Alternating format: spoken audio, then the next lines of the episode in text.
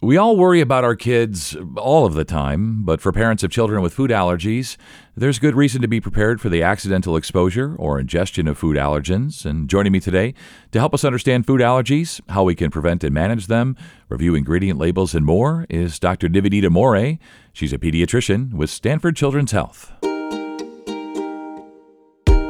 This is Health Talks with Stanford Children's Health. I'm Scott Webb. And Dr. More, thanks so much for your time. My kids don't have food allergies, but many of their friends do. And I know it's a big concern for their parents. So, how do we as parents know if our kids have food allergies?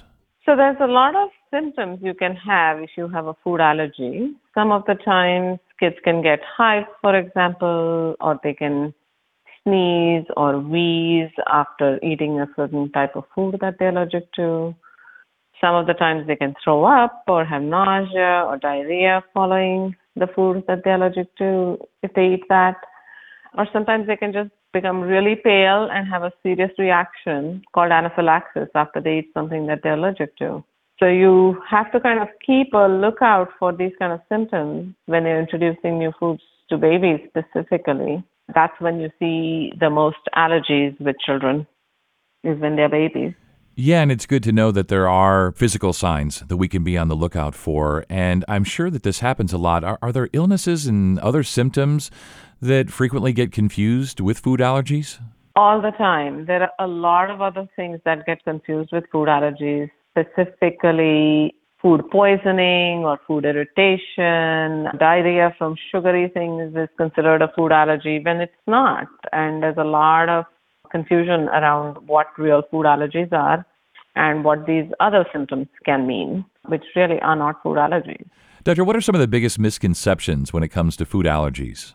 You know, some few that come to my mind are late introduction of these allergenic foods that has been done for many decades almost in this country where people were worried that my child will be allergic to peanuts, for example, if I give it too soon, especially in the first year of their life.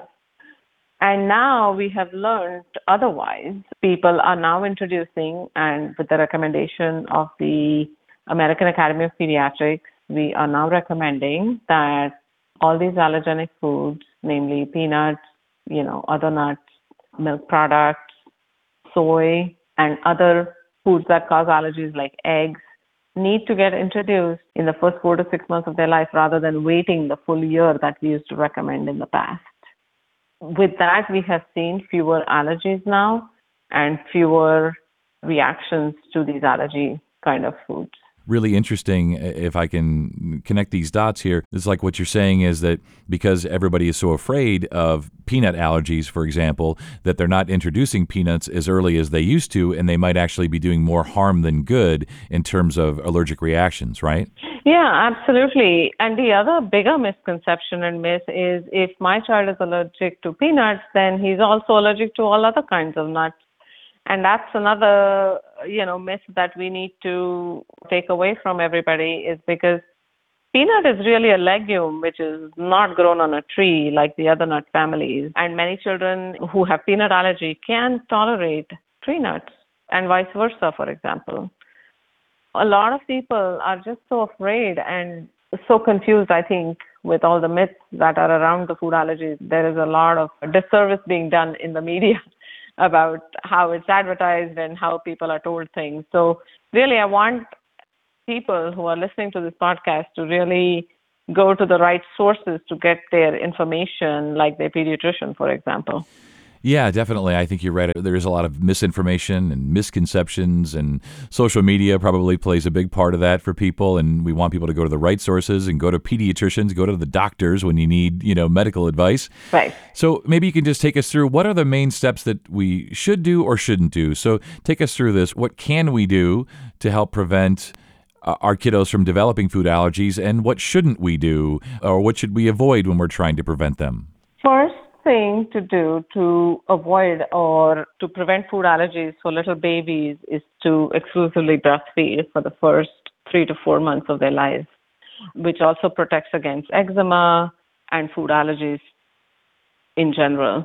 There's a lot of evidence also supporting not restricting all the mother's diet, during their pregnancy and during breastfeeding as a method to prevent allergies. So we really want pregnant women and breastfeeding moms to eat a wide variety of foods, including all the allergenic foods um, like peanuts and other nuts and milk and that we talked about earlier.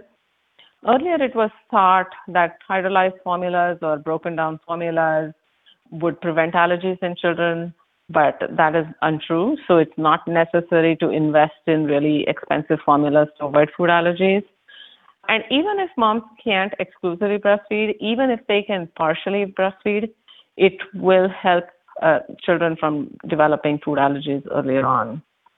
Definitely excluding peanuts and other allergic foods from the children's diet until one year of age, as previously thought, does not prevent food allergies. So that is one thing, if anybody takes home from this talk we're having, is not to prevent these foods from being introduced earlier on. Yeah, so doctor, we're talking about misconceptions there, but also maybe just some confusion that parents may have the difference between an allergy, a food allergy, and maybe just food sensitivity or intolerance. And there's a difference between the three, right? Absolutely. There's a lot of confusion between what is a food allergy versus a food sensitivity versus food intolerance. A perfect example for a food allergy would be just what we talked about earlier, where people get hives, people get nausea, vomiting, maybe diarrhea, some real serious reaction like cardiovascular symptoms. But when it comes to food sensitivity, what really it is, it just really causes trouble digesting certain types of foods, especially foods like wheat or bread. And the common symptoms include just bloating and stomach issues, but it really doesn't cause any hives or, you know, any cardiac symptoms. So that's a good thing. One perfect example for food intolerance would be lactose intolerance, for example. And that's when you lack kind of an enzyme that you need to digest the sugars in the milk. And that can just cause diarrhea. And all you need is to take a lactase pill while you're consuming those kind of foods, and then you're fine.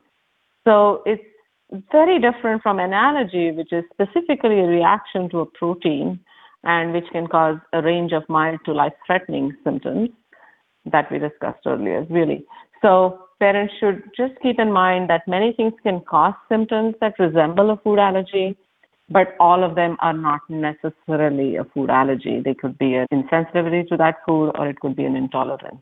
So, doctor, for parents, when they're looking at uh, food labels, so they're at the grocery store and they're shopping, or they know their kids are going to be at a friend's house, or you're going to a restaurant, you know, I think one of the complications can be just simply being overwhelmed by the list of ingredients and making sure that they can spot the things that they know they need to avoid. So, what tips do you have for parents as they kind of navigate all of that? Yeah, this is a really great question, Scott. In the US, you know, the labeling laws require disclosure of peanuts, tree nuts, all the fish, soy, eggs, crustaceans, shellfish, all of that needs to be listed as ingredients in packaged or manufactured food. So when your child is allergic to any of those, you know, common allergens, then it's great, it's easy. Most do read all the labels most of the time. But manufacturers may voluntarily indicate if an allergen is a potentially, you know, unintended contaminant of a food. They are also supposed to say that on the labels. Some of the times that gets missed. And some of the parents are a little concerned about that as well. So I feel like they need to be really careful in reading labels. The disclosure is really good with most packaging, but sometimes children land up eating foods that are prepared by their friends' moms and or in restaurants, and that can be really complicated. So to play it safe, you know, just avoid foods that the child is allergic to, even if it is prepared in a facility that processes that food, or if it says may contain that particular food that the child is allergic to, it's just best to really avoid those foods altogether. So maybe you can tell parents how they can be diligent and look out for their kids and take care of them safely, easily, but not necessarily be on, you know, heightened alert all the time. Or maybe, doctor, they have to be. Right now, we really don't have anything that's approved to cure a food allergy. There are some studies in the works where giving small doses of peanuts to peanut allergic children can hopefully, you know, get them over that allergy. But these are in the works and they are showing really good results right now. But in the meantime, yes, management of all food allergies is really based on avoiding the food that the child is allergic to. And more important than that, being prepared to treat the reaction should the food be eaten or consumed accidentally is key by you know preparing the school personnel having the family being prepared ahead of time whether it is in the school or at home having all their ducks lined up to prevent the serious allergic reaction like anaphylaxis that's the key so as much as possible avoiding is of course the gold standard to prevent these reactions, but sometimes it's unavoidable, like you just said, in school settings or on a flight or some such place. Well, and as we know, that kids will be kids, and kids want to do things that they're told not to do, and they want to try things because their friends are trying them. And so, you know, as diligent as parents can be, and as you say, getting all those ducks in line, kids will be kids sometimes, and things will happen accidentally, and we need to be prepared for all those possibilities, right? Absolutely. Absolutely. Uh, doctor, this has been uh, really educational today. As we wrap up here, anything else you want to tell parents about food allergies, uh, how they can prevent them as much as possible, deal with them once they happen? Anything else we can tell parents? I just want to let the audience know that food allergies are common. About 8% of children in the United States have some sort of food allergy. 40% of these kids will get some serious allergic reaction from that food allergy at some time in their lifetime. But by avoiding those allergens, we can definitely prevent serious reactions to these foods. Being prepared is important by having antihistamines and the EpiPen, which is the epinephrine autoinjector, on hand at all times is important. So parents can be prepared, the children can be prepared. And to prevent these food allergies from happening in the first place, breastfeeding these children up to three to six months of their lives and beyond would be helpful. Introducing the allergenic foods, mainly peanuts, other nuts, eggs, milk, wheat, soy, which cause 90% of the food allergies.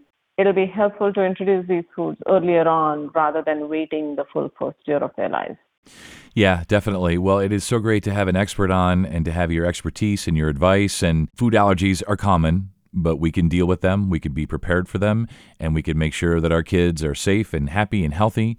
So, Doctor, thanks so much for your time today. And you stay well. Thank you so much. For more information, visit stanfordchildren's.org. And we hope you found this podcast to be helpful and informative. If you did, please share it on your social channels. And be sure to check out the full podcast library for additional topics of interest. This is Health Talks from Stanford Children's Health. I'm Scott Webb. Stay well, and we'll talk again next time.